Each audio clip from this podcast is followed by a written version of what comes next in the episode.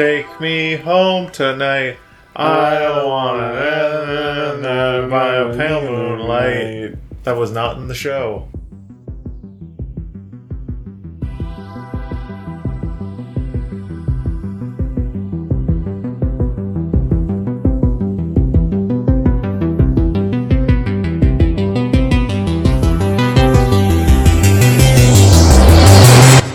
In a story about small town America, particularly our corner shops being overtaken by new malls, globalized corporations, is it possible that in Stranger Things 3, the real monster is Reagan era economics and bald faced capitalism and consumerism? No, in fact, the monsters are the monsters. And welcome to this supplemental reading of Stranger Things 3.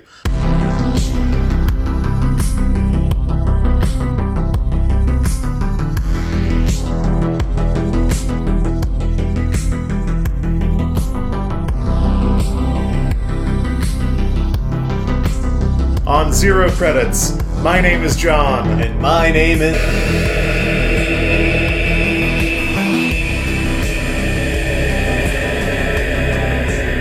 Welcome.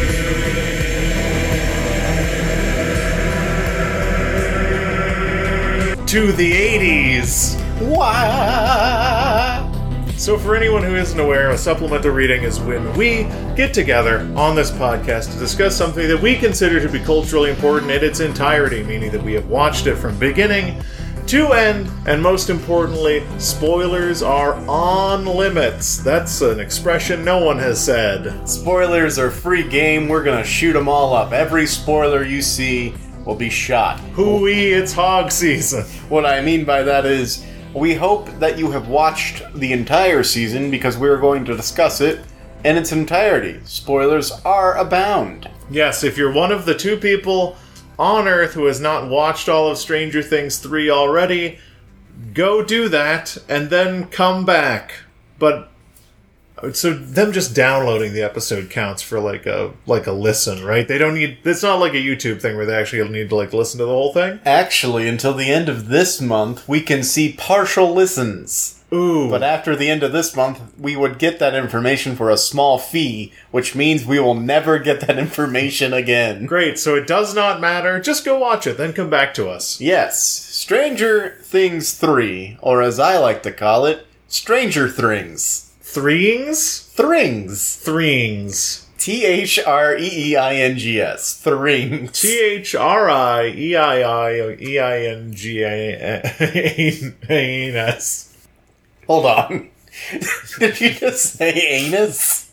No, I said A N S. That's not what I heard. Alright, you lead us, leader. Okay. Uh, so, one thing that I thought would be particularly important in talking about Stranger Things 3, uh, as we kind of disclose on pretty much every supplementary at this point, especially about a TV show, uh, recapping the plot is pointless. Yeah, you've seen it, so we don't need to tell you what happened. You know. But a timeline that I feel like is more uh, like long term, maybe more fungible than actually like the season chronology is actually talking about season one to season two to season three, kind of the actual story of Stranger Things as a whole, not as a recap, but kind of uh, kind of like a look back at the the first season, particularly the the second season, and what our feelings on those things are like now as they've matured. Because I know going into Stranger Things three, I actually found myself having a very different take on Stranger Things 2 than I thought that I did. There's a weird thing. Of course, we're, we're, we're viewing this work in its creation. We're we're not looking at a final product yet because if we were, our ideas about the different parts would stay the same. Because, but, but because we're watching this kind of like in motion, one part might influence what we feel about another part. Exactly. I, I feel like looking back on it, and I don't know if you can, uh, if you share this, but when the when Stranger Things 3 started, something that they did that is very smart that Netflix does for its shows that it cares a lot and pumps a lot of money into. Stranger Things is probably its biggest cash cow right now. Uh, only, they will only second to Orange is the New Black. they will do a full season full previous season recap that's like very long and pretty in depth and pretty fantastically edited, I'd say. As far as a previously on goes, it's kind of in a league of its own. And I I was immediately struck by the innate power that Stranger Things has when I started watching Stranger Things 3 and I felt like tears welling up in my eyes as I was watching the recap just because I not because I was remembering the events of season 2, but because it was reintroducing me slowly and perfectly to all of these characters that regardless of the quality of individual episodes or maybe even seasons that I've grown to like deeply love as Yeah. characters throughout time and it it really struck me I was like maybe season 2 wasn't as bad as I remember. That recap was like a concentrated dose of season two, you know? You, you didn't have all the, the problems and structure that we had originally with it, because it was edited to be a quick highlight reel that completely cuts out an entire episode. Yes, it, it completely cuts out the most questionable episode of Stranger Things 2's entire run. Uh, the uh, 11 goes to Punkland. Yeah. And that was something I noticed immediately while watching it. Like it ended, I kind of turned to my wife. It's like, huh, they cut out the bad episode. Yeah. And it's like, hey, they made a decision. I don't think we're going to see those characters again. I mean, that I feel like that's totally fair. Uh, I thought that episode was a massive misstep, and there was not a lot about it I enjoyed. So, looking back at season two, some of the comments we had about the structure of that season was that it started a little too slow for us, and then it sort of ramped up way too quickly to get to the end game, like Yeah. the, like the, you know, the supernatural weirdness of it all. Yeah, there was a point in season two where they decided. th- I mean, the the newt, whatever the name of the little like baby demo dog thing was. They're called demodogs. Uh, but what was the thing's name? The baby, the baby that Dustin Oh, had. I think it was named Gorgon. Gorgon, sure. I don't remember. Uh, but no, the I think that was like an interesting dynamic. But it seemed like all of a sudden that show went from nothing to there are tunnels under Hawkins. They are full of demo dogs, and also scientists are opening the portal again. It went from zero to a hundred very, very quickly. And, and there was a weird thing in the telling, and that none of that we didn't see any of the of that the tunnels or like the scientists. It's just like, oh, that stuff is just happening now. Yeah, It was kind of like they were withholding parts of the story from us to surprise us with it later, which mm-hmm.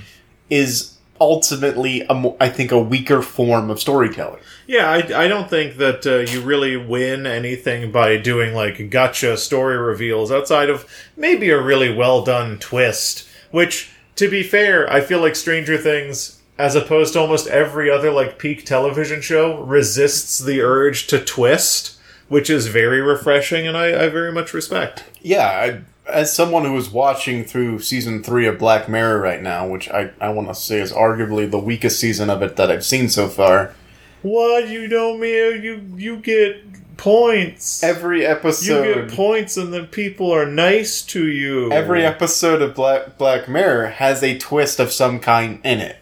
Be it like a twist of like, oh, the technology is bad, or oh, humans are the real monsters. It doesn't matter what the twist is. And one of them, the twist is just, oh, the guy you were rooting for, he's a pedophile. That's the twist. Yeah. Every episode has a twist, and depending on that twist, it's like, oh, this episode was a complete waste of time.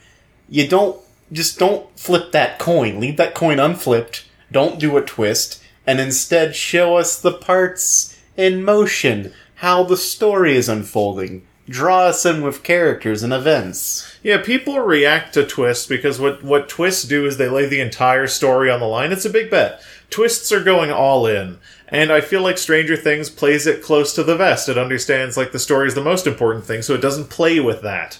Uh, or or it doesn't wager all, of its story. However, I feel like going into Stranger Things 3, uh, there was a massive twist. And it happened moments, nay, seconds into the first episode after those sweet, sweet Stephen King inspired credits rolled. I was blown away by the twist that these children aged. these children got old. Yeah, they're yeah. teens now. They're definitely teenagers now. And They're not babies in Ghostbusters costumes. What I really like about Stranger Things as a whole is that it's a real Bildungsromans, to use my literary prowess. But it's a real coming of age story. We started Stranger Things, and these were kids in a basement playing Dungeons and Dragons. And now it's like these are tiny adults with really complicated feelings and problems that we kind of can relate to because we're kind of like larger adults with the same stupid problems. Yeah, I mean, uh, adults are just teenagers who are more confused but have greater responsibility. But I mean, the, the thing that I like about Stranger Things in season one and in season two, and it continues to season three, is all of the. I mean, all of the characters go through an arc, but the children all kind of have their their own kind of coming of age arc about a certain part of their personalities every season. And that's something that, much like in life, you live through that cycle again and again until you end up being old, and then nothing ever changes. What's really interesting within that childhood group is like in season one, you're like, oh, these kids will never, they're inseparable. They'll never be apart except for Will, who was in the Upside Down. Yes. Like, but like, they've gone through trauma. They'll never be separated. They'll And- never be separate except like when Will got taken over by the Mind Flayer and then wasn't really. And in season two, the the driving force of the plot is these kids are fighting. Yeah. They're not getting along, and they're they're they're suffering and missing out on clues because of it. Mm-hmm. And now in season three, it's like, oh, these kids have learned to be separate. They do love each like love being with each other, but they don't it, like that's no longer like what the plot is mainly focused on. Because like some of these kids didn't see each other all season, and then like there's this really touching reuniting moment in the in the the Starcourt where they're all back together again, and when you realize, holy shit, they've been like totally kind of handling it on their own. Yeah. like they've grown up. They're no longer like we got to be together. So something that this show does exceptionally well, uh, and season three maybe does this best of all, is, and this is I. It's very difficult for me to talk about this because I don't know. My feelings on Stranger Things as a whole are somewhat complicated because I don't know how much of what it's saying is intentional. Because if how much of what it's saying is intentional that I read into it, it's genius. So Stranger Things 3 starts with Day of the Dead. Oh, It starts with the That movie that they sneak into. Yeah, the George Romero movie Day of the Dead. And the entire premise of Day of the Dead other than zombies are human as well and that you should and that monsters deserve to be humanized, but the zombie like speaks English, still has cognition. oh, I've never seen it. Uh, It's good. Uh, all of the George Romero movies are good. Uh, but essentially, the underlying message in Day of the Dead is people not communicating is how disasters happen. It is a pro communication movie. And the entire premise of Day of the Dead is people are like keeping secrets, and only when like people come together and are honest and communicate do things get done. And that's something that happens again and again in season three, and it, it culminates perfectly in the moment that has existed in every season, which is the two stories converge. Yes, Because every season is fairly formulaic in that you have a A plot, which is a kid's plot, and a B plot, which is an adult's plot. And and they exist kind of like coterminously. And really, I guess it's three plots because you also have the teens plot. Well, uh, here's the thing that sh- that season three shakes up because it usually it was just kids plot and adults plot. Well, these groups are kind of mingling now, mm-hmm. and so I I think it's more apt to say there's the monster plot and the Russian plot, mm-hmm. and there are groups that intermingle between kids and adults, Yeah. covering both. And and the thing that I think is uh, really fascinating about season three is what. So the the teens plot used to be kind of its own separate thing, and now the teens plot and the kids plot is so intermingled where they they exist in different places. Like Will and Nancy have totally different responsibilities. They have to have a job with misogynists. Jonathan, Also, Jonathan and Nancy. Jonathan. Will is the younger. yes, Jonathan, Jonathan and is, Nancy. is the uh, the photographer. Remember? Yeah, the the photographer, man, remember in that first season how he just gets hated on by that bully, that mean bully Steve. I'm glad he got what was coming to him and didn't turn into the best fucking character ever.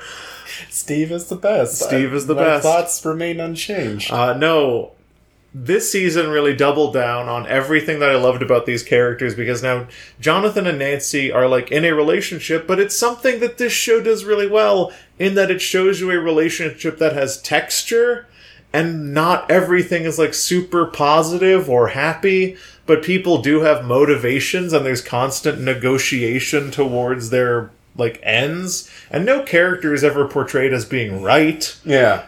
characters are portrayed as being correct in that their assumptions are actually what's going on, but it's never actually telling you that the characters who are correct are morally right. No one is ever like demonized other than Russians and monsters and um, MILF hunters. That yeah, every character that you root for, every protagonist uh, has has flaws. Like even Hopper turns out to be a little bit of an overbearing kind of muscle bound parent. I don't know if that's Muscle Man. Did you see? Okay, quick aside to Hopper. They show him shirtless a lot, and Hopper is thick. They got a there's a thick. He's got there's a dad bod. There's a thick hop on the loose. What what I mean is like he, he's prone to yelling rather than talking out. You know, he, Yeah. he- he's not abusive, but he's he's stubborn and headstrong. Yeah, I feel like we could almost do an entire episode not just about the character of Hopper, but how the character of Hopper is like he he exemplifies a certain kind of toxic masculinity of not being comfortable with his feelings. And I, I almost felt like the show was doing a very bad job because after he goes through all the coaching with Winona Ryder, Joyce Spires. Joyce Byers. After he goes through all the coaching with Joyce about how to present this to the kids, and eventually when that speech is revealed, it's actually very heartwarming and sweet Yeah. and perfect. But when he couldn't be at home with his feelings, for a second it looks like his way of doing that worked, and I wasn't comfortable with that. I was like, oh, this is like a classic 80s movie thing where toxic masculinity was the correct thing to do, and that's bad. But then that ends up essentially causing every bad thing Yeah. that happens for the remainder of the episode. Yeah, be- the, the inciting incident is him not being able to deal with his feelings. Yeah, the the stipulation he puts on Mike causes the rift in the group, which causes a lot of bad shit to happen. Yeah. Which is great because again, like if you don't have flawed characters, you have a bunch of perf- perfect gods walking around, and that's not interesting to watch. Yeah, there's only one perfect god walking around, and that's Billy. I mean, you said it. I was thinking it. You said it. Oh man, I feel so bad for Billy. I want to talk about Billy's character because, number one, I really didn't anticipate Billy would come back. I feel like, you know, the Steve thing from the first season where they anticipated that Steve would just be, like, written off Yeah. because he'd be a shitty bully and then everyone would hate him, then he'd get his comeuppance in an 80s movie style fashion, and then he's gone forever. Yeah. Uh, but then they just loved the guy who played him and what he brought to the character, so they just kept him around. It almost feels like Stranger Things is this massive love fest where. And this comes up in almost all the behind the scenes stuff, behind the scenes, in almost all of the behind the scenes stuff in Stranger Things, because they keep saying, like, oh, we were going to kill this character in episode three, or, oh, you know, this character was going to have a limited role, but then we just liked him. It just seems like they keep falling in love with the people that get to play these characters, so they just give them more. Yeah.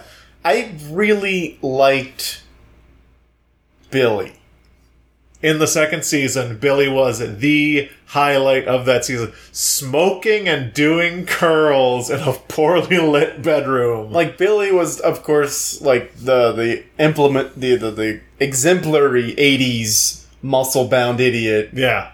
and uh, of course, like the bully, the strong, and then you see like, oh, the, the parents are abusive. That's why he's he's he's such a, a shithead. Yeah. which doesn't excuse his behavior, but you kind of get the rationale behind it. And Billy was just a real monster too. And like he was a humanized monster, but I love that he was irreparably bad. He was a bad dude.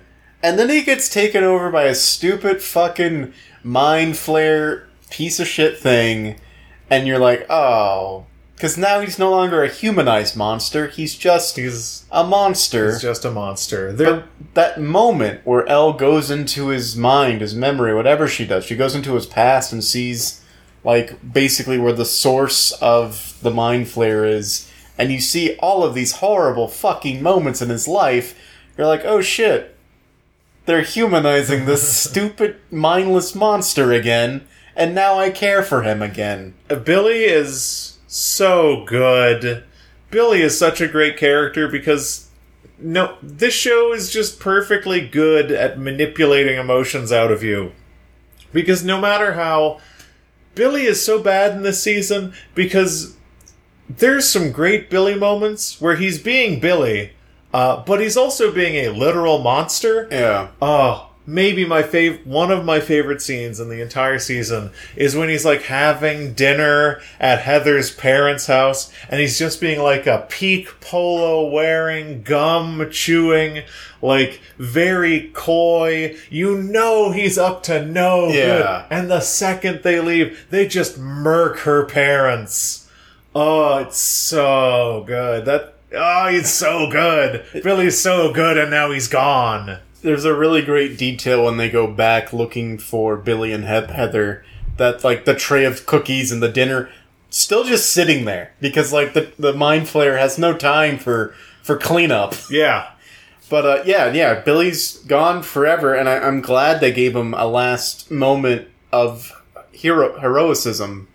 But they continued a trend that I deeply need to talk about with you, John. is it the trend of killing Billy? every season of Stranger Things, a character whose name starts with the letter B dies. Really? Barb, Oh no, Bob! Bob, and now Billy. Oh no! I am very afraid for Will. Hold on. As Will, the first line of season four, I'm going by Bill oh, now. Oh no! No! I'm really, I'm really, I'm really worried for Hopper yeah. because if I mean his name is actually Bopper this entire time. He's like, well, we call him Jim, but that's he doesn't like his first name, which is Balthazarus. he doesn't like his first name, which is Bean, comma Jim Hopper. it's actually Boromir, interestingly enough. Yeah, so every season of Stranger Things, a character whose name starts with B dies. That's too sad. Dies t- too, and it keeps going. Specifically, an upside down monster. Yeah, Barb got it. Barb got it. Yeah. By the Demigorgon. And then Bob got et. Bob got et by the the Demidog. Demidogs. Oh, they all get killed by the new monster too. And Billy gets offed by the, Mind flayer, the meat flare. The the goop manifestation. the carbon weird chemical based physical body of the mind fla- flavor The mind flavor. How did you feel about that, by the way? If, if we're talking about Stranger Things being like a weird 80s mood board, Yeah. which there's so much we could talk about for like the visual pastiche that Stranger Things puts on uh, for good and ill. Uh, but I, I think that the, at least for me, the choice to make the antagonist of this season in addition to the literal Terminator, uh, to be just an invasion of the body snatchers thing. Yeah. I really liked that because it wasn't something that I anticipated at all. It doesn't really seem within the scope of the Mind Flayer's established abilities, and also.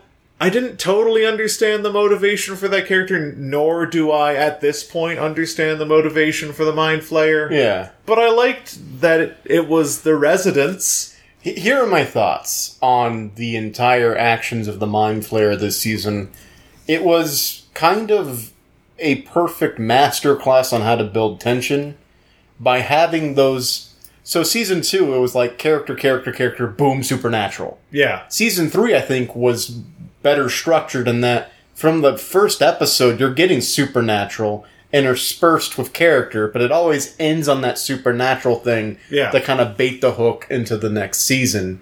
And I think with the slow building, with the, the rats eating the chemicals and exploding into carbon goop that would then is being assimilated into a meat flare, I like all of that there does become like a weird thing with its motivation where the writers definitely think they explained it Mm-hmm. with the whole scene like we're doing this for you all of this is for you which i interpreted as oh they want her to rule them or something they want her to be their queen but the Yeah. show interpreted as oh no they want her dead Yeah, I I don't know.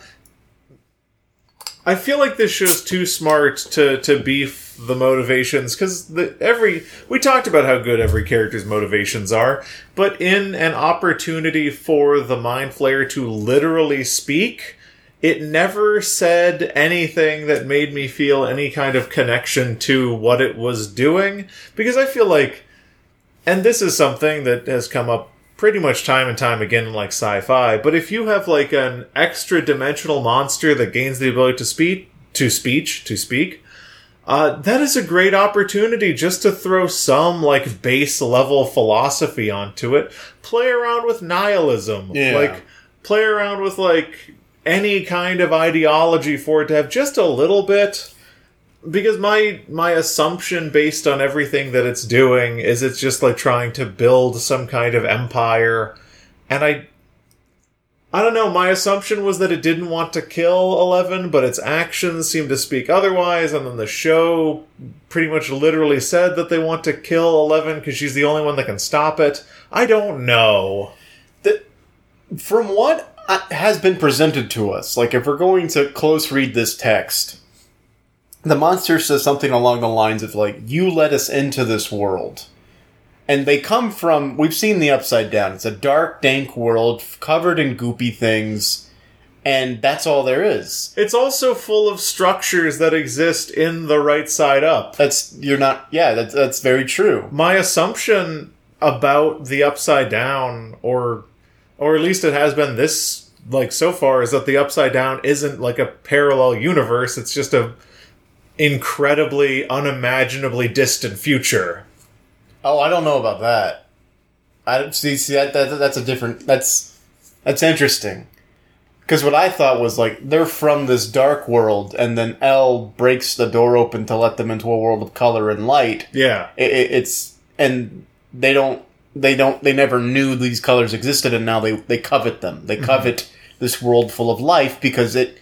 If the mind flayer's abilities, as demonstrated in season three, are any kind of indication, life can give them power. yeah it it there's a very symbiotic relationship between like living beings and whatever lives in the upside down because like they eat people they Yeah. don't kill people They eat them. they they are like they're they're consuming things on this side so they do get something out of it i don't know i just feel like three seasons in we'd want to know a little bit more about the motivations of our like uh prime antagonists but uh, Especially because now we know that it's the prime antagonist. Like Yeah. in season two, it's like, oh, that's just the next monster for this season, and it seems like it, it's really intelligent, and they didn't beat it, and it, it's going to come back. In season three, I thought an interlude. You know, you get you give a space, and then in season four, it comes back. It's like, no, we're going right back to the mind flayer. It's like, okay, so now we're going to understand it, and by the end, it's like, well, I didn't. one thing that i wanted to to discuss and i don't know where we'd find room to do it in the podcast other than a pretty uh significant gear shift uh how do you feel about those russians The Russians. oh those russians The Russians are interesting because I don't know if you can make a television show that spans the entirety of the '80s and not bring the Russians into it. It- it- Like they're even the Mighty Ducks, aren't they? They are in the Mighty Ducks. It felt strange to me, the Russians a little bit, because yes, the Russians in the 80s were like the perceived antagonist of the United States, and they were all over the place as far as media goes for like being just a general cultural antagonist. But I felt. It just felt kind of strange because even now, and it might just because, be because we have so many people like crying about like Russian bots or whatever, and all this like Oh yeah. I don't know. It it felt not of the time that we live in that that's the choice that they would make. Though I'm not going to lie to you and say that the misdirect of having everything that happened with the reactor opening the gate happen without speech and then they start speaking Russian. I'm not going to lie and say that didn't surprise me and I thought it was kind of cool. I th- I had certain thoughts about that scene because I know the literal Terminator is a big man, but I didn't think it was within the realms of physical strength for a big man to lift another full size adult male by the neck and kill him. So my immediate thought was, oh, he's possessed by the mind flayer. They're all possessed by the mind flayer. Somehow it leaked into Russia, and that's why they're trying to open the portal. Eight episodes later, I learned that's not the case, and I still don't understand why the Russians are trying to get into the upside down. Yeah. I I feel like because we we don't even truly understand the the rationale behind the Hawkins laboratory thing. Like we, we don't understand the um, the the genesis of that entire effort. But one thing that I, I struggle with is I very much I'll level with you, Henry. I think The Terminator, not Terminator 2, I think The Terminator is one of the best horror movies ever made. Oh yeah. Just The Terminator is impeccable. And Terminator 2 is just one is one of the best action movies ever made, if not the best. They're both incredible films and you can't go wrong. But the fact that they managed to find someone who, from certain angles, looks exactly like Arnold Schwarzenegger, and from certain angles, looks exactly like the guy who played the T 1000. Yeah. It just looks like they bred those two people. And I, I adore that character. I adore that they went whole hog on a Terminator homage. Uh, I don't even know if it's homage at this point. They basically just put those characters into the show.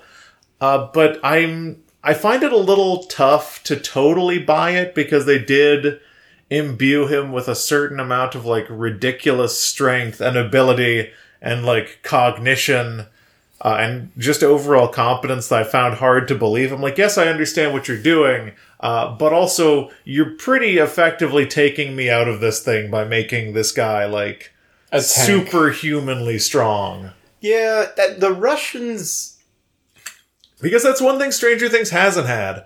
Like preternaturally physically gifted people is not something that it has yeah. had. Th- these are schmucks from Indiana, you know, they're all like normal bodies, as we call them. And picking people up and strangling them, or picking people up and like showing that their feet are dangling off their that's a classic 80s movie move. Yeah. And I can't blame them for doing it, but it just didn't totally feel like it belonged. Here, another lingering thought about the Russians. This is like the height of the Cold War, is it not? Uh, wall came down 89. Yeah, I'd say so. Is this before or after Perestroika? It's after Perestroika, right? I mean, so like. No, it can't be after. Anyway. The Russians are unspoken enemy. How in the world would an entire platoon, an entire military unit, be able to construct all that they constructed, how would they even get into the country in with guns? In this criticism, you have discovered my single greatest complaint about this season, which is how the fuck? Yeah, how? I think that the st- I think that the the Starcourt Mall is a very cool idea because they it allows for so many great moments. I think the existence of that mall transports it to a place in like 80s pastiche yeah. that is so perfect because it's mall culture. Mm-hmm. And then they bring everything back from 80s mall culture. And then they have like Material Girl while Eleven and Max are shopping and they show like a Jamba Juice. Just and a, and a Taco Bell coming soon sign, which is like, well, sorry, Taco Bell. But we Guess have they're not coming. But like we have to understand that like malls now are a thing of the past. Oh yeah, they're... so I, and I lived in an age where malls were huge. Yeah, and I've been to many malls and I hung out in many malls. We all have. The the fact that like these are now they're fossils. Yeah, they're, they're, relics. They're, they're relics of the past. Seeing that, I was like, yes, this is something that speaks to me and I know doesn't truly exist anymore. And it's like this crazy 80s throwback. I thought Starcourt was an amazing decision.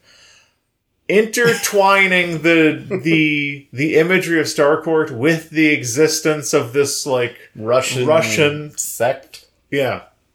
This Russian extra dimensional like hyper well funded research initiative that is miles below Starcourt, but somehow projects a signal that you can hear the little horse thing through somehow.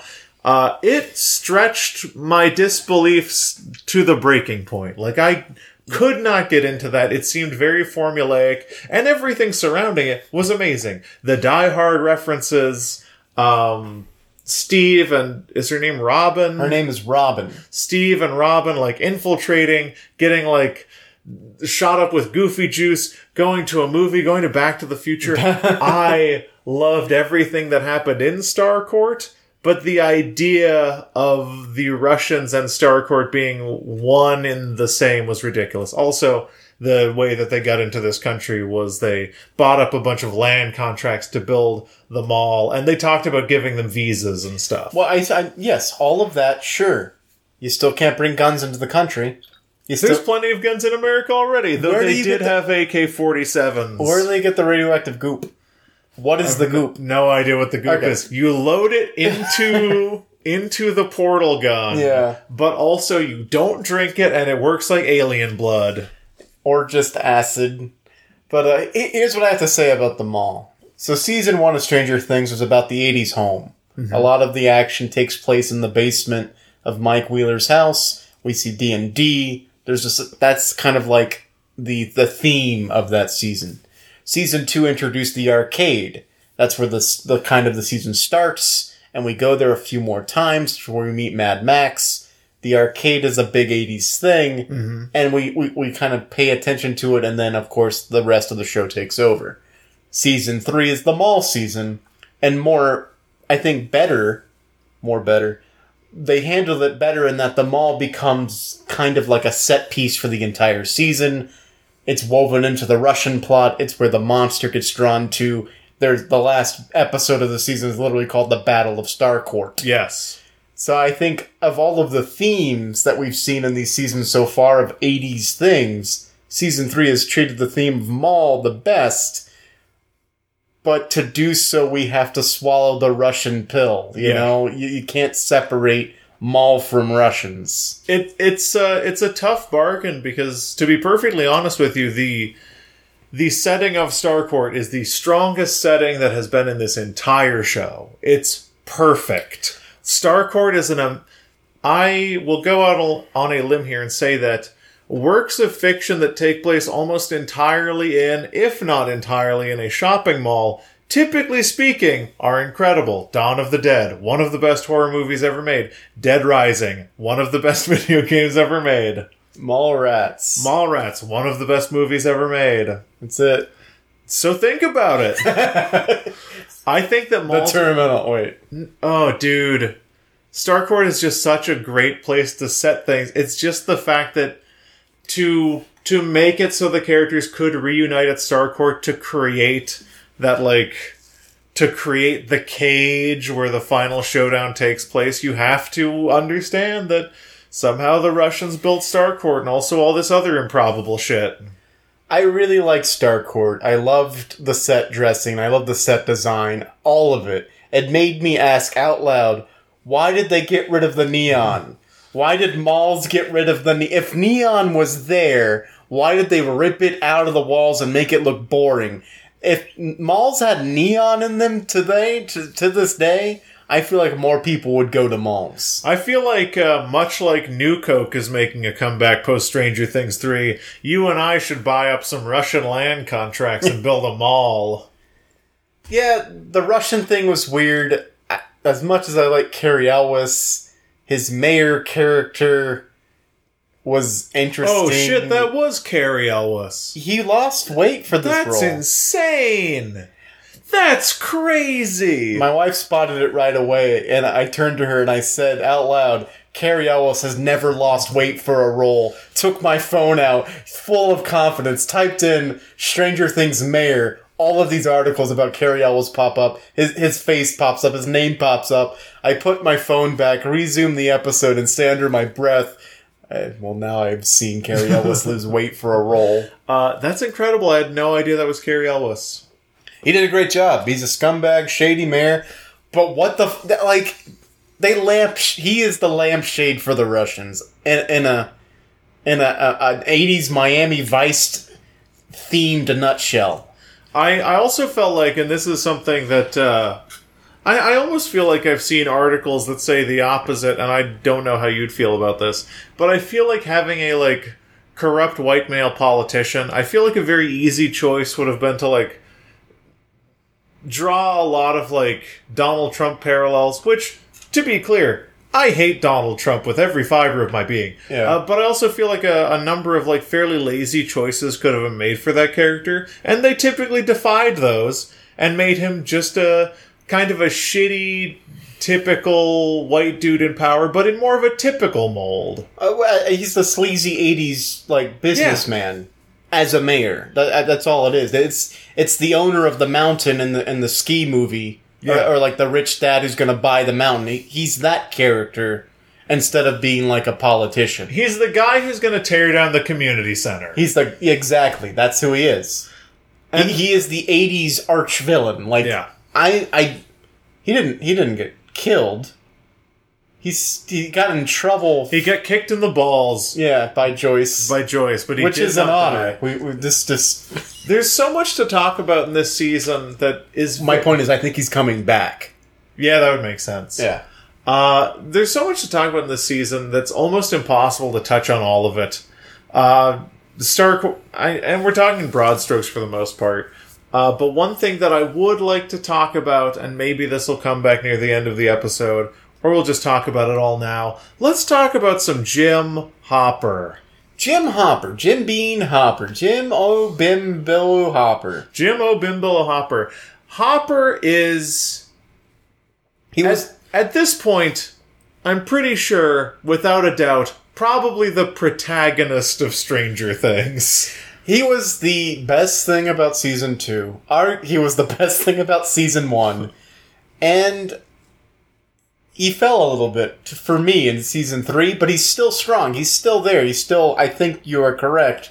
The driving force, the protagonist of the show. I, I do think that the protagonist of the show is Eleven and Hopper, essentially, because their story, and maybe we'll talk about a little bit of that, is kind of the most fleshed out relationship and story in the entire show.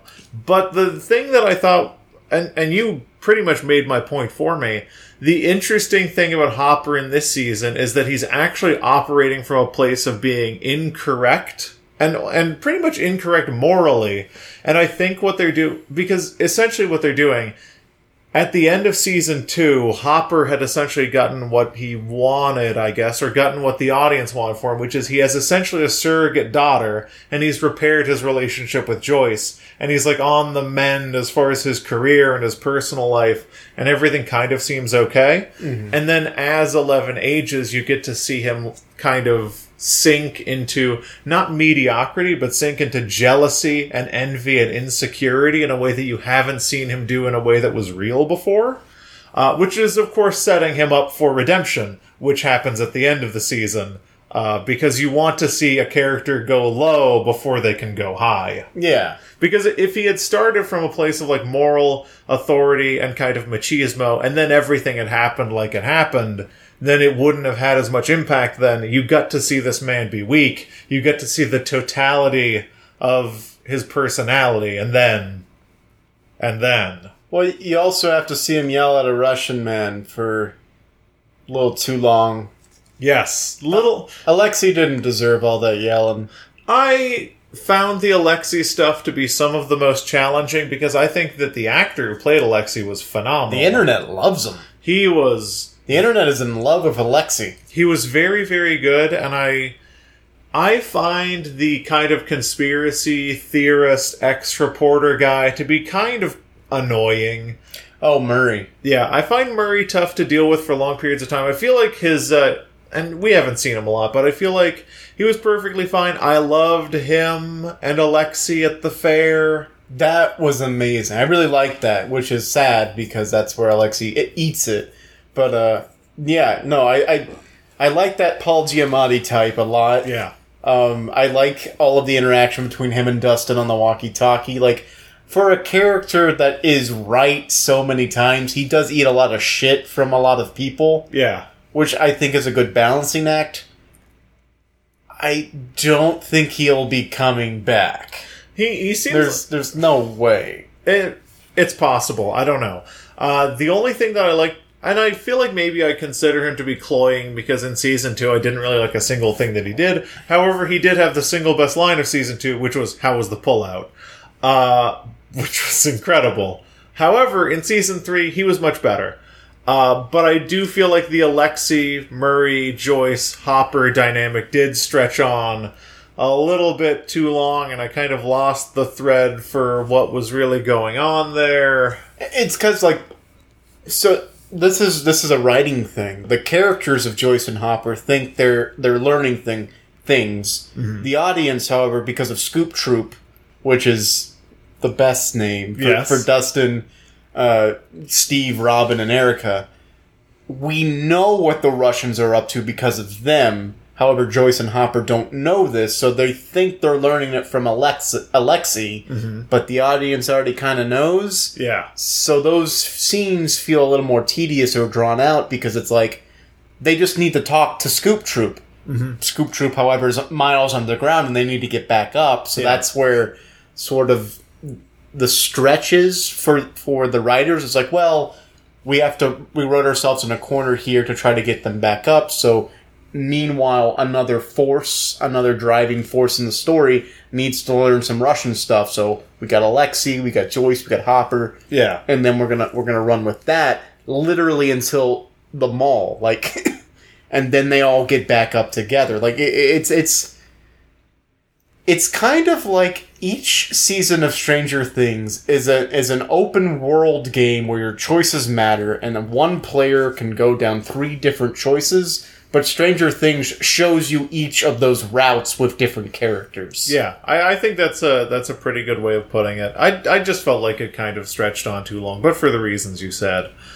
Uh, Hopper Hopper's in rare form in this season because the thing that you want Hopper to do, is die there's two things you want Hopper to do. You let's want- just rip that band-aid off yes, he dies Hopper appears to die. Uh, he absolutely does appear to die. That is such an in denial way of putting it. All right, so there's two things you want Hopper to do in this Yeah. season. The two things you want Hopper to do in any season is number one, uh, be your emotional support animal, uh, because you want Hopper to be the somewhat uh, kind of unreasonable emotional cipher for you, because you're like, yeah, hyper, hyper, yeah, Hopper, feel the things, do the things. Uh, you also want him to do some buck wild shit. At least once. Season one, it's punch out that guard. Yeah. Because you're like, oh shit, Hopper. Season two, I forget what he did. A lot of shit. He he did a lot. But in season three He becomes Magnum PI. in season three, far and away the most buck wild shit that Hopper does is he beats the shit out of the mayor. Yeah. With Joyce's help. The the line when Joyce rips the telephone out of her hands and says, Who are you gonna call? The, police? Yeah. Oh, it's so good.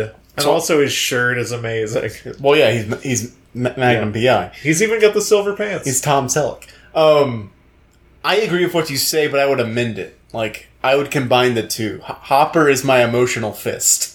Actually, that is true. What you He, want I he, he he feels the th- like he feels things, but also he throws a punch when no one else will. It it's interesting because in a lot of scenes in any TV show and in Stranger Things it's no exception, you go, I wish that person would get fucking punched or shot. Yeah. And Hopper's there to be like all of that emotion that you're putting into the screen to watch someone be shot or punched, he'll do it. Yeah. Don't don't mess with him. When he's holding up the Terminator guy and he says, On three, I'll shoot you, Mm-hmm. and he counts to three, and on three, he perfectly dodges, but he still shoots. shot. You're like, Oh, Hopper is not fucking Yeah. around. Because like you're a cop, you wouldn't shoot. It's like you you you don't. This is Hopper. Yeah. Uh, he's punched people out. He's done a whole mess of shit. Hopper's got a bunch of shit going on. Yeah, you, you do not still- even realize. He's still shot. I, I was proud of him for shooting. no, it Because was so many times, like the hero bluffs, and then the hero's like, oh, "I just can't do it." But Hopper's just like, they did a great job of pretty intelligently getting what they, the writers, wanted to happen in the scene, which is the dude gets away. Uh, but they also managed to do the dude gets away and Hopper in no way compromised on his stance because Hopper makes good on what he says he's gonna do. Yeah. Uh, also, I brought this up to you in text message. Uh, Hopper is Hop Hopper's the emotional core of the show. Yeah. You know Hopper's daughter. Sarah. The internet has been talking about this whole bracelet thing. I made you aware of it, but mm-hmm. just in case our fams who are listening are not aware, Hopper's daughter Sarah has a blue hairband in one of the last scenes that you see her and in the hospital. And then you see that Hopper is wearing it on his right hand for the entirety of season one, and I believe season two. Uh, and in season three, Eleven is wearing it because at some point between season two and season three, Hopper started to consider Eleven to be his daughter. And then, at the very end, when they meet up at Starcourt, when Hopper goes to hold hands with Eleven, he places his hand through the bracelet to hold hands with her. So they're both wearing the bracelet at the same time. So good Wow. Never brought up. That is something that if I was a writer, I would like call attention to. I'd like put arrows on the screen and be like, look at this storytelling. But it's something that until it was brought to my attention, I had no idea. Yeah, I, I mean, television writing, you, you get to do a lot of cool things. Movie writing, you get to put in a lot of cool details. And then only later, when it's like your Reddit AMA, someone asks the question, like, did you intend for this? It's like, yeah, you know, exactly. You- Yeah. yeah, I intended. I wrote it. Yeah, I mean, you spent eight hours watching the show. I spent hundreds of hours working on it. We thought of a lot of stuff. We thought of some things, and we thought we'd put them on camera. Yeah. That's television writing. You see some of them. You don't see others. Now I mentioned this in a text message to you, but uh, and I, I forgot to call him this the entire the entire episode. But my personal name for Hopper, of course, is Hop Daddy. Hop Daddy. Hop Daddy. Yes. Uh, which is, of course, a reference to Hopdoddy, famed Austin burger joint. I don't care. He's his name is Hopper, and he's a dad. He's Hop Daddy. Hop Daddy is not a bad name. Uh, but uh, Can we talk? about Kevin? We need We to need talk to talk about Kevin. Um. Okay. Robin. Robin. The new character for the season. Every season there's a new character. Last season it was Bob and Billy. They're both dead. Yep. This season it was Robin. May she rest in peace. May she rest in peace. I Uh, w- don't look. I liked Robin. I liked her character. I liked the way her character developed. Because the writers introduced one little thing to bait the hook. Like, I was obsessed with you. And then later they revealed they twisted a little bit. I was obsessed with you because I hated you because you had the attention of the girl I wanted Yeah. the attention of. that was very good. That's really well done. And and th- th- there's people are like, oh, Steve was in love with her. It's like I don't think he was. no. I think he liked her and wanted to be close to her and was on drugs and wasn't thinking straight, like she mm-hmm. said. And I think them becoming friends is probably the ultimate good move for the future of the show. What I don't want to happen is that Steve goes, Robin, you're kind of like my bro. I'm going to call you Brobin because it Oh. starts with a B and then she would die. She will die. Uh, you called it right here. I uh, now you already played your hand, which is uh, a shame because I earlier laid down a trap card, oh shit. and I reveal it now. And the trap card is Dimension the dice. uh, the internet. Loves Alexei. Part of the internet, or at least, despises Robin. Oh. There is a, I'm not going to say healthy, but there is a sizable portion of people who watch this show that really despise her character, consider her to be kind of manic pixie dream girl ish, think that she's like a convenient solution to problems, and also think that her coming out as, uh, at the very least, like interested in girls at the end of the season is kind of a cop out. Uh, I also think those same people are like meaningless troglodytes with bad opinions. Uh, but a lot of people truly did not like the character of Robin to a degree that I was amazed to learn. I do think the one thing I will say about anyone knowing Russian in America in the 1980s, highly suspect. She didn't know Russian. She knew a little bit. You're right. She, Yeah, did she knew- she actually didn't know Russian. She knew a lot of other languages, so it's relatively easy for her to pick up languages. It was a displayed skill, but she did not know Russian. You are absolutely correct, and I think that's the way you. Do, if she, I think a manic pixie dream girl is like someone who is quirky, who just kind of the the protagonist thinks is the the solution to all of his problems, mm-hmm. and Robin does not display that. Steve even like denies liking her. It's only under the influence of that truth telling drug that he he thinks he likes her, but he denies to Dustin. That's like no, w- no. What are you saying? Yeah. And they are better suited as friends, and that is what happens. Like And I almost feel like the the the thing is like Steve is not in love with Robin. no, Steve has feelings for Robin, but you can have feelings for someone who's not interested in you, and you can be friends with them. Like they're they're going through a very trying ordeal together, and it's tough not to develop some kind of feelings for people. And, he was and- like playing with an idea, yeah. and he assumed that she liked him Yes. based on what they were talking about. and based on what he is used to. He's Yeah. used to girls liking him because in high school he was, of course, Steve Harrington. Yeah, But now he's not. He's out of high school. Mr. Scoops Ahoy. Mr. Scoops Ahoy, and now Mr. Video Rental Man, which is really great because video rentals. Ooh, that takes me back. But uh, but um, what I will say is completely left my mind. Oh, one thing that I will say is uh, we we thr we bandy around this term manic pixie dream girl, and I feel like it's something that is really like a lot of things in society. It used to mean one specific thing, then its meaning kind of changed, and now it's just used as a term to denigrate women and female characters. Kind of like the the the term like Mary Sue or Gary Yeah. Stew. So I feel like a manic pixie dream girl, uh, to begin with, was your definition, which is a character that a character will see all of their problems being solved through, but they exist as kind of like a rogue element, like in a Eternal Sunshine of the Spotless Mind kind of way. Yeah, Clementine. And then eventually, the manic pixie dream girl archetype transitioned to these are like the kind of uh, short haired, ephemeral women that men will write uh, who are just like repositories for like a lot of male frustrations and feelings. Like they're people who will solve all of a man's problems. It's typically a, a pretty lazy kind of character to write if you're a man who's writing a female character. It's like a classic Joss Whedon move.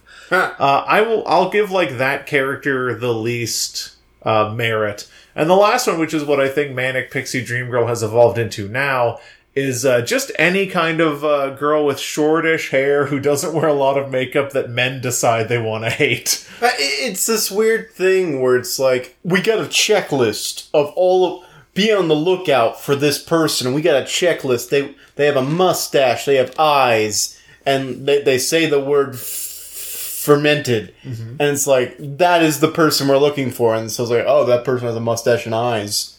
That must be the person. Yeah, It's like when you when you boil down a trope into traits, and another character just so happens to have some of those traits, like short hair. I guess you could say quirkiness, mm-hmm. but that is a very subjective definition. yeah. Quirkiness implies that there's any set of like.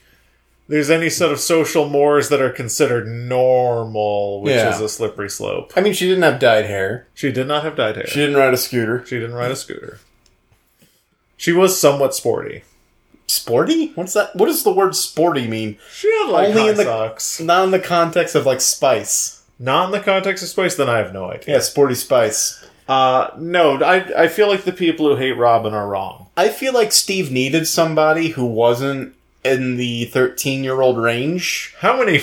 Wait, how many children are you friends with? That, which is a really good question, but it's like Steve didn't have anybody because the only people his age we know are Nancy and Jonathan, who only interact with each other. Yeah.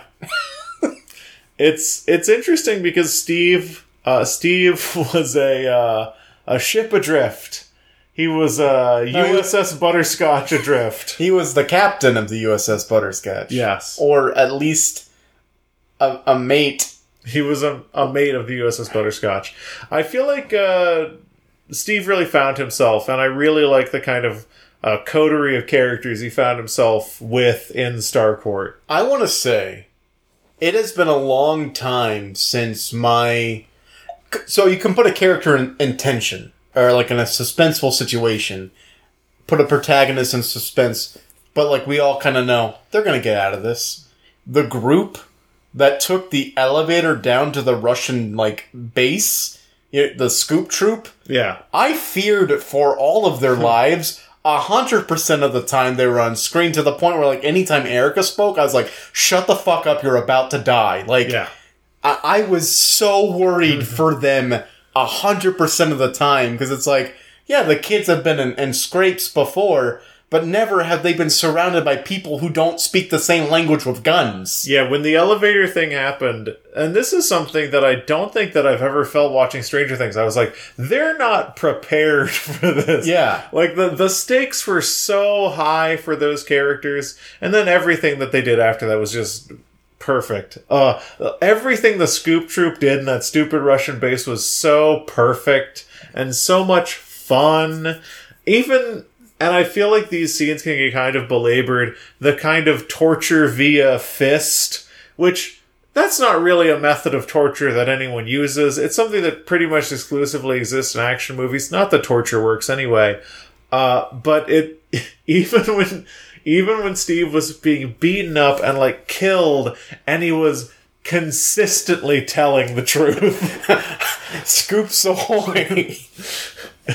We're the Scoop Troop. It's so funny that you can have a scene where a character is being tortured and they're literally just telling the truth Yeah. over and over again. But we found it all by accident. Honest, look. I, I wanted him to be like, we've been through this shit before two years in a row. Like, come on. yeah, it, We're fame. The weird thing, another thing I want to talk about, we've got a little bit of time. we've got time. I thought for sure, it's like, there's no way you can keep the wraps on this this time. Like, all of the scenes setting up this fun fair that, that the mayor throws on to get his reelection or whatever the fuck the, the whole subtext there was Yeah. and then the trees start moving. I was like, holy fuck. This is going to happen. Like, the upside down is going to be exposed to the world. There's no hiding this. Mm-hmm. Finally, like, because in no other way can Hopper kind of answer for the shit he's done. Unless the band aid gets ripped off and the, and the supernatural is revealed to be true. Yeah. Like, the stakes are so high that the only thing that can happen is the worst case scenario. Mhm. But they subverted all of my expectations and handled it in a very believable way that I have to applaud. Hopper dies, or so appears to, and yes. all of the action is contained in the mall, which catches on fire due to the fireworks, and so it burns up. So that all of the missing people that we see get jellified into the meat flayer Mm-hmm. get attributed to dying in that fire along with Hopper.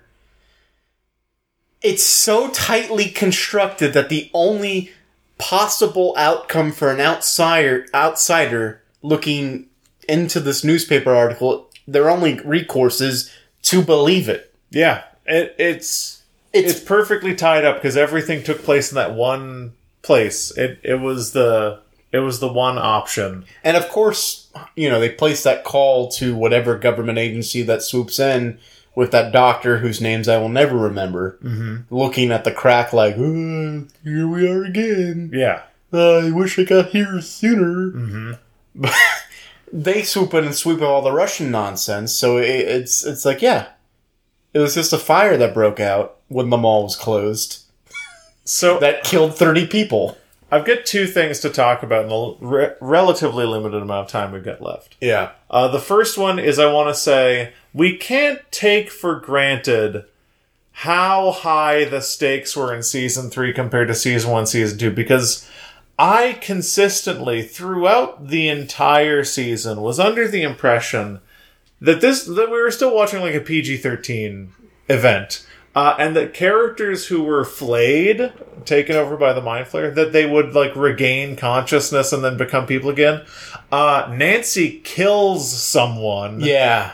Uh, dozens of people just die. They turn to goop and die. Also, uh, shout out to Parasite Eve. Clearly a huge inspiration for this. So remember a couple of podcast episodes back, I discussed I, I like a metamorphosis within myself where I can't. I, I, I wrestle now with watching horrible things happen to fictional characters. Yeah. W- watching these people liquefy and become literal weird flesh monsters. I was like, a part of my soul was taken from me because it's Yeah. like, even though they were misogynist and I hated them and I, I did, I like, you kind of, I guess the writers are like, well, they'll, they'll be okay with watching them die. Mm-hmm. But like, then Heather and her family, and, Yeah. and, and then the only person it doesn't happen to is Billy, which like that part of my soul, I guess, is preserved. But watching each of these people liquefy is like, oh fuck, oh, f- that Yeah. fed into like they're gonna get found out. There's no way you hide this many people dying Yeah. because they're dead. They're not coming back. The, the thing that got me is like when you see when you start seeing people liquefy because when she kills the misogynist in the where was that Hospital. in the hospital you're like oh he liquefied but maybe that was just like a like a doppelganger or something but when those people actually liquefy my brain went no this many people can't die in hawkins Yeah. like stranger things can't have death at this scale and it it made me scared for future seasons because they've removed the death bandage Yeah. Like the gore bandage is If- off If you're going to escalate from here, next season, I I don't care who you are. Like, they have. Well, I will say this. I'll phrase it like this: They're going to have to pull off a lot of writers' finesse and gymnastics to come up with a scenario in which the nation does not find out. i i Because even the news segment at the end, like the national news has already kind of got their eye on Hawkins. yes Further events will only draw more attention. Next season, I, I will, I will be very surprised if it doesn't end with the entire world finding out about supernatural occurrences. i mean i've heard from various sources that stranger things is either going to be four seasons long or six seasons long i think the narrative that people are saying right now is six I have read a lot of four or five. four or five. Uh, so my assumption is by the end of Stranger Things as a work, it has to be at least national. right? Because I, I feel like with stakes increasing this much and the scope of devastation increasing this this much every season, we have to end on a season that's like Red Dawn but with mind flayers. Just like an occupation of the United States by these things. And it's it's I'm excited for that. Uh I don't know. It's it's impossible to speculate. And speaking of speculation, there's one more thing that I'd like to talk about that's on my agenda, and that is what of Hopper? Okay. You saw, of course, you saw the end credits scene. Yes, where they say not the American. not the American. My thinking, the way that it was filmed, the way that it, I guess was written and filmed, Hopper, before looking at Joyce at the very end, looks at the rift Yeah. and then looks back and nods. You know, the slow nod, like the what we can interpret as like the I'm okay with what you have to do, even though it's going to result in my death nod. But I don't think Hopper is one to sacrifice himself. I don't think he, he plays that heroic trope. Mm-hmm. I think absolutely he hopped into the upside down. So you and I are on a pretty similar page. If I were to imagine, this is what I think is going to happen.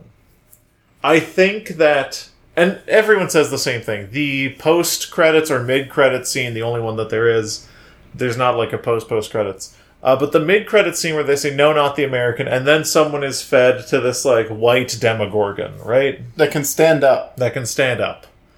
Uh, that I feel like there's not a lot of point to that because we know Demogorgons exist. Obviously, that was in there because the big one was not the American. Mm-hmm. Uh, but I feel like that's going to be a misdirect, and I feel like that's going to be a different American person. You think it's going to be the doctor? I think it's going to be the doctor.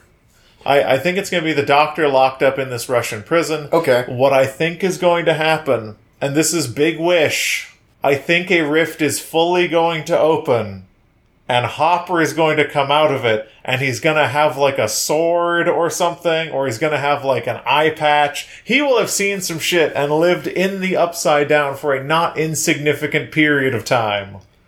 That is a very sort of time honored trope. The portal opening, someone stepping through looking more badass than they did. I they really think it's going to happen. and going like, finally I'm back. Or you know, my my prediction, if we're doing prediction, is that he hopped through the rift, ended up in Russia, and we're gonna get an entire episode dedicated to his time in transit. Okay. And like his time in the upside down. like his time in the upside down and also his time or like the Russians successfully opening a rift and dragging him out. so the uh, and, and I want to explain sort of a little bit quickly my reasoning. There's no way they could transport a, a Demogorgon from Hawkins to Russia. So they found a way to open up another rift. Yes. Now the the theory that's going around, and I think this is a fairly r- easy one to uh, to kind of grab onto, is that the reason why these things are being like researched is for like in like teleportation, basically. It's for travel. Yes. and they think that they're opening like because if they open these portals in two locations, they can travel between them. And sneak an entire Russian like force into American soil. I, I've read similar headlines about that. So it's also possible that Hopper got killed, but he also went through the rift and ended up in Russia because they were opening them up at the same time. Yeah. To like because why else would you open a portal to a thing that you know has demons in it if not to transport people? Exactly. Uh, so if if the not the American thing is not a misdirect, that's probably what it is. Now they have subverted our expectations before, and Dr. Brenner kind of disappeared on us. So maybe it is Dr. Brenner, and maybe that's the key to getting El's powers back, which is another move I have to applaud. Because if you're, you're going to raise the stakes, you can't have have the, uh, the the literal Deus Ex Machina walking around with your party. Yeah, the the fact that they took her powers was a great choice. Can you believe that we got to the end of this episode without being able to discuss really in depth like the relationship between these like the the core four characters and El plus Max? We got all this way and we didn't even talk about the gut punch finale when Eleven reads the letter from Hopper where he improv Ah, this season ended just so well written. Well, I feel like our attention is better placed on things we had problems with. Like, Yeah. and, and w- our audience has watched it, and so they know how good that is because it speaks for itself. Yeah. That's why I didn't want to draw attention to it. But since you have, the letter that Hopper writes, the the addendum to that speech he was memorizing from Joyce, that moment was so powerful and so good. I wished we had seen him sit down to begin to write it earlier in the season.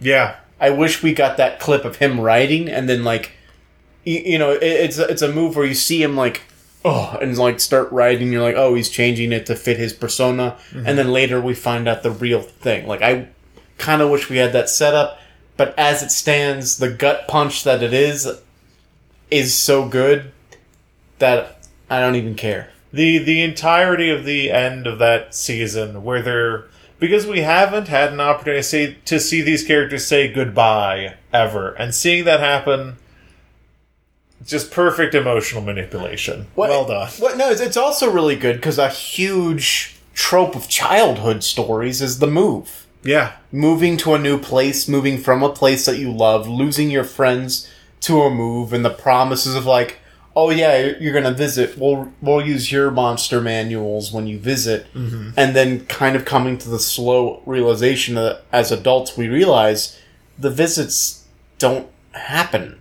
Mm-hmm. They don't just happen. yeah Like I, you know, we moved from a city. You've gone back. I haven't really gone back. yeah i've gone back twice uh, but still Okay, like- you're a better person than I am. What, I- is this a contest? but it's I don't know, but it, it included in it is the passing of the torch. It's the giving the D and D books to Max. It's the Uh, The- Erica. Erica. Oh shit! It is Erica because they discover she's a nerd, and also Max is not interested. Uh, Yeah, Max is more video games, Yeah. not role playing. Erica is a nerd. But no, the the giving of the books to Erica is not. It it perfectly exemplifies the promise is not we will see each other again. The promise is this will still exist, Yeah. not between us because that is over, but what we had and the special thing that existed will live on through the people who are not us. Which is a shame because they're in for a hell of a ride. I imagine they're playing first edition Dun- Dungeons and Dragons. Man, second edition, third edition, fourth edition, fifth. They're missing, and then like maybe they would be one of the groups that splinter into Pathfinder. Ooh. Oh, Instead, they're kissing girls. and like they would be, I guess today, I don't know, in their sixties or seventies, and be excited for the for the release of Pathfinder Second Edition, which is still it's coming out soon. I think Yeah. 2020 is their projected date. Thanks, Paizo Entertainment Games. Paizo Games. I don't know. They make them. Interactive, Paizo Interactive. sure. We are not that kind of podcast where we know what Paizo is. Uh, we uh, unfortunately are not. Uh, I feel like we've alluded to this enough, uh, mostly by me whinging that we've gotten to the end of the episode without discussing so much that I loved. But something that I do feel is worth discussing is how do we feel about it? Oh, we haven't even. I feel like the okay. So listening to this, the the first like five minutes of our our supplemental reading for season two of Stranger Things, we were really focused on whether it was good or bad. I never had that feeling watching this season. I I, I feel like hundred percent. I was entertained. The writing was really good. I liked the pacing. I liked everything I saw. I had, I had questions. I had concerns like about the Russians but never did I feel like what I was watching was a waste of time. I wholeheartedly agree. I know that around maybe the three quarters mark of season two, I found myself pretty seriously doubting, and now I think maybe doubting uh, incorrectly, but I was doubting that what I was watching was actually good. Uh, but the only kind of conversation that I had with myself with Stranger Things 3 is uh, is this the best season of this show or not? Because the only conversation I was having was, is this better than season one? And then I eventually realized that that does not matter. Rankings do not matter. That th- this is simply some of the most pitch perfect television I've ever seen, and it is part of an overall work that I deeply, deeply adore. Even for their punk episodes, uh, even for rel- some relationships that I don't love, it's still full of things that I I greatly appreciate. Stranger Things is being elevated to sort of like a cultural moment. Each time an episode, not an episode, each time a season comes out, the world kind or the US world kind of looks at it. I don't know how the rest of the world receives the show. I I honestly don't know. But like for American cultural zeitgeist, every time Stranger Things is mentioned, people kind of look at it and that has a power around it. Mm-hmm. So even if it's bad, I think because of that command of people's attention, it's worth looking at. And in this case, the, the the looking at turns out to be rewarding. The Duffer brothers are putting everything they have into this. They're not doing any other projects on the side, like a lot of other writers or showrunners. They they they devote, and a lot of the actors besides like Finn Wolfhard, aren't really appearing in many other things. Uh, I think uh, I saw today maybe uh, David Harbour is in another Netflix thing called like Frankenstein's Monsters Monster Frankenstein. Okay. that sounds okay. I don't know. Uh, there's a lot of weird things going on with television right now. So many of our pillars have been knocked down. Game of Thrones is done. What enters the void? My the the point that I would like to make there is people have been talking for the last like 2 years about like once Game of Thrones is over, what'll be the new Game of Thrones. And uh, my supposition is that the new Game of Thrones is already three seasons deep and it is Stranger Things. I feel like Stranger Things has the same level of cultural cachet, uh, greater, what are we, season three right now of Stranger Things? Greater level of quality Yeah. uh, overall. And way less characters to juggle. Uh, yes, way less characters, way better writing. I but I feel like it. If we're talking about what replaces Game of Thrones, not in like quality or type of story, but what replaces it as the thing to watch, like the capital T thing, then it's Stranger Things. The Yeah. capital T things. I would agree with you. I like. I, I don't think an, another show will reach Game of Thrones level in quite some time, but like, if there's a checklist of things you need to be watching, Stranger Things is definitely on it. Yeah, it's number one. It's probably number one. Uh, the, the Netflix released some data recently, and they, they their most watched series is Orange Is the New Black. And I'm like, so much, so many wasted hours. Why are you watching that when you can be watching Stranger Things? Why watch Orange is the New Black when you can have Hopper, When you can have Hopper? when you can have Joyce, when you have Billy? Well, I got really sad. Look, last moment heroics are really good, sure. But what's better than continuing on in the show? Like, I don't know. He was a he was a, a horrible person, but he was so fun to watch. No, Billy was so much fun to watch. I also feel like he kind of lived out what that character could do. Really, once you give a character an opportunity to do some Jack Torrance shining shit, uh, I thought you were gonna say once you give a character the ability to bang another character's mom, you have to write him out the show. Yeah, it's- that's television law. at that point the characters become too powerful. They're too power. There's no way to bring them down to everyone else's level, so you have to kill them off. I will say, for all of the horribleness of the Wheeler parents, they are bad parents, and maybe that was just norm for the time. I don't. I don't know. Lucas's parents barely on the show. Yeah. but like the the small moment of redemption of Mrs. Wheeler backing out of going. It's a very small moment, the tiniest of moments, maybe her only lines in the season. But like it kind of it kind of felt a little good to see like yeah, a mom is not just going to go sleep with a newly 18-year-old Yeah. super male or whatever the fuck you want to call him. You could have made it a lot more gross, but also Mr. Wheeler's gross, so dump him, girl. Isn't he what he's is he gross or is he just non-existent? He's just tired. He's tired. What the fuck does he do? Sleeps on a couch, is afraid of Ferris wheels. I feel like What kind of person is afraid of a Ferris wheel? I feel like his job is my job. He goes to work every day, works for a boss that doesn't actually say anything, doesn't ever really give you work, and you just slowly over time you just become a non-entity. Oh no. I am Ted. Watch out for Billy's. They are everywhere. There's Billy's literally. You live very close to a pool.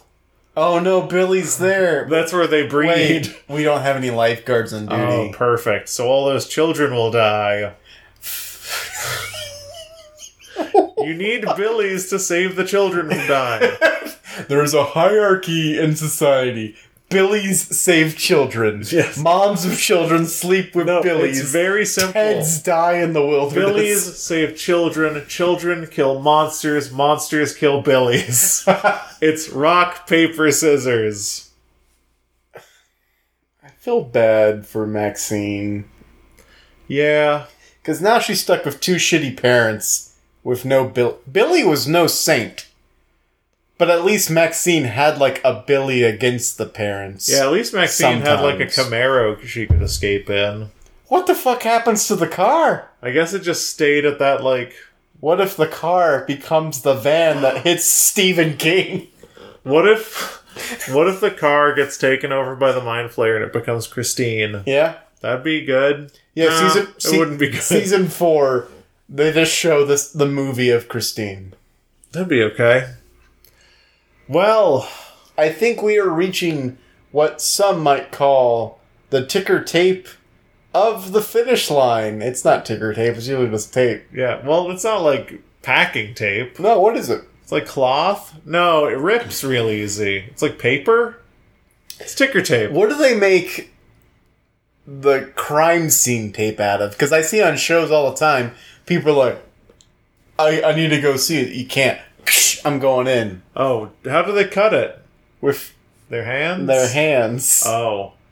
I don't know. Paper? paper mache. Paper, papier mâché. We are reaching the paper mache ticker tape parade of this. What's a ticker tape parade?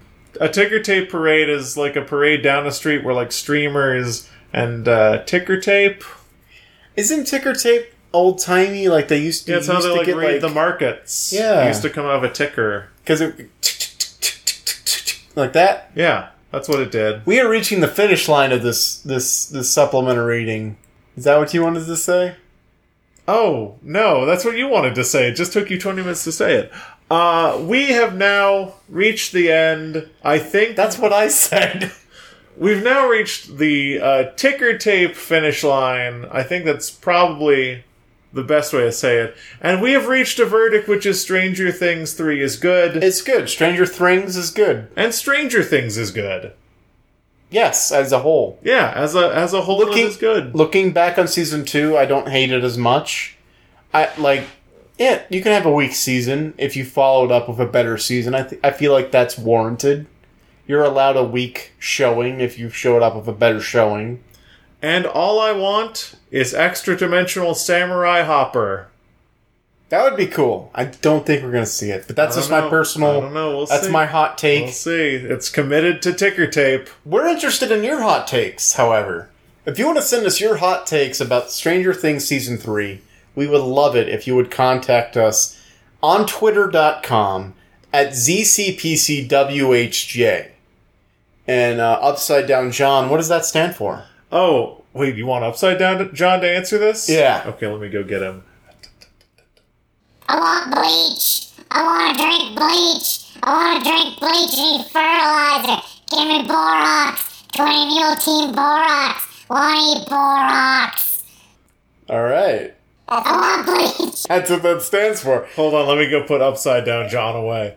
And if you, well, I'm going to talk while he walks back. If you want to send us a longer treatsy, treatise about what your feelings and thoughts about Stranger Things Wait, were you talking about treatsies? Should I go get outside? John? up.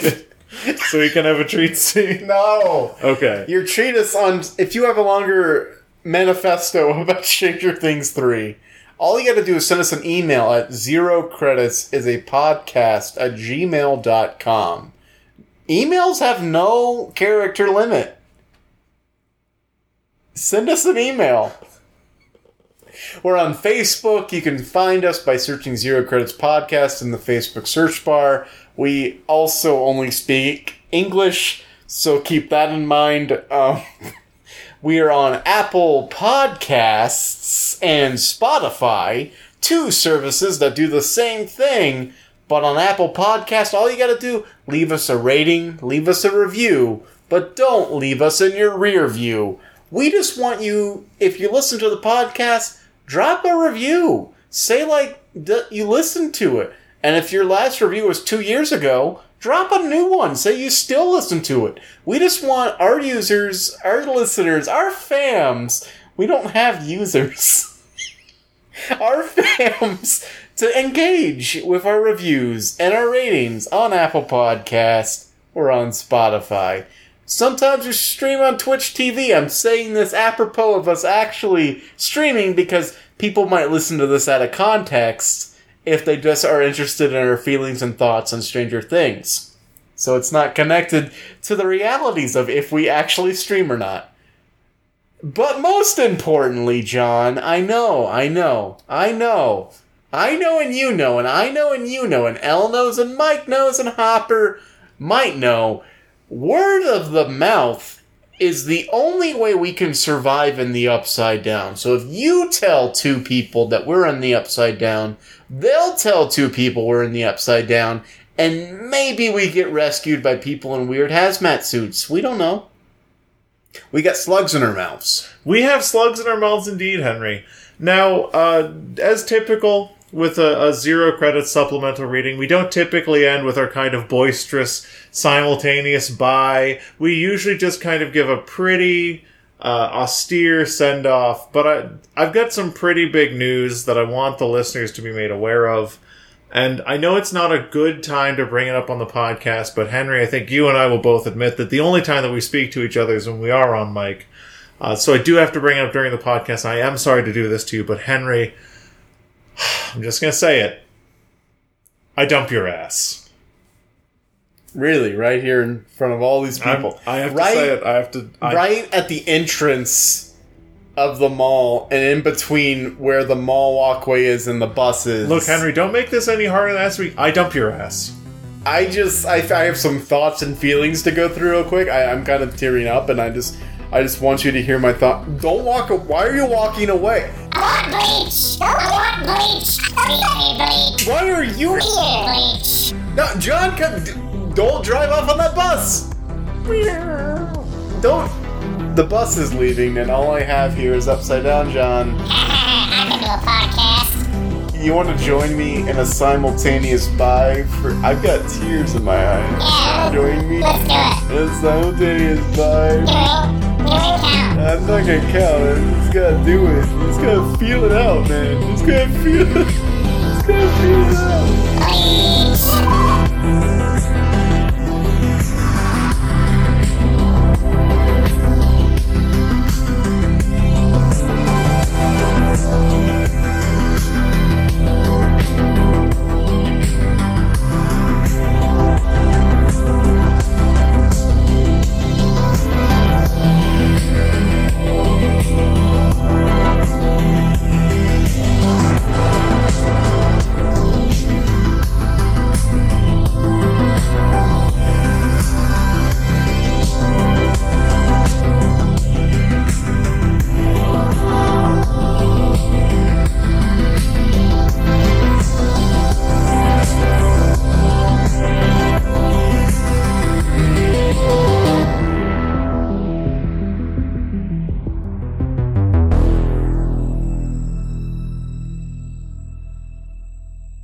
Gotta clear out these tears. Why are you crying on the podcast?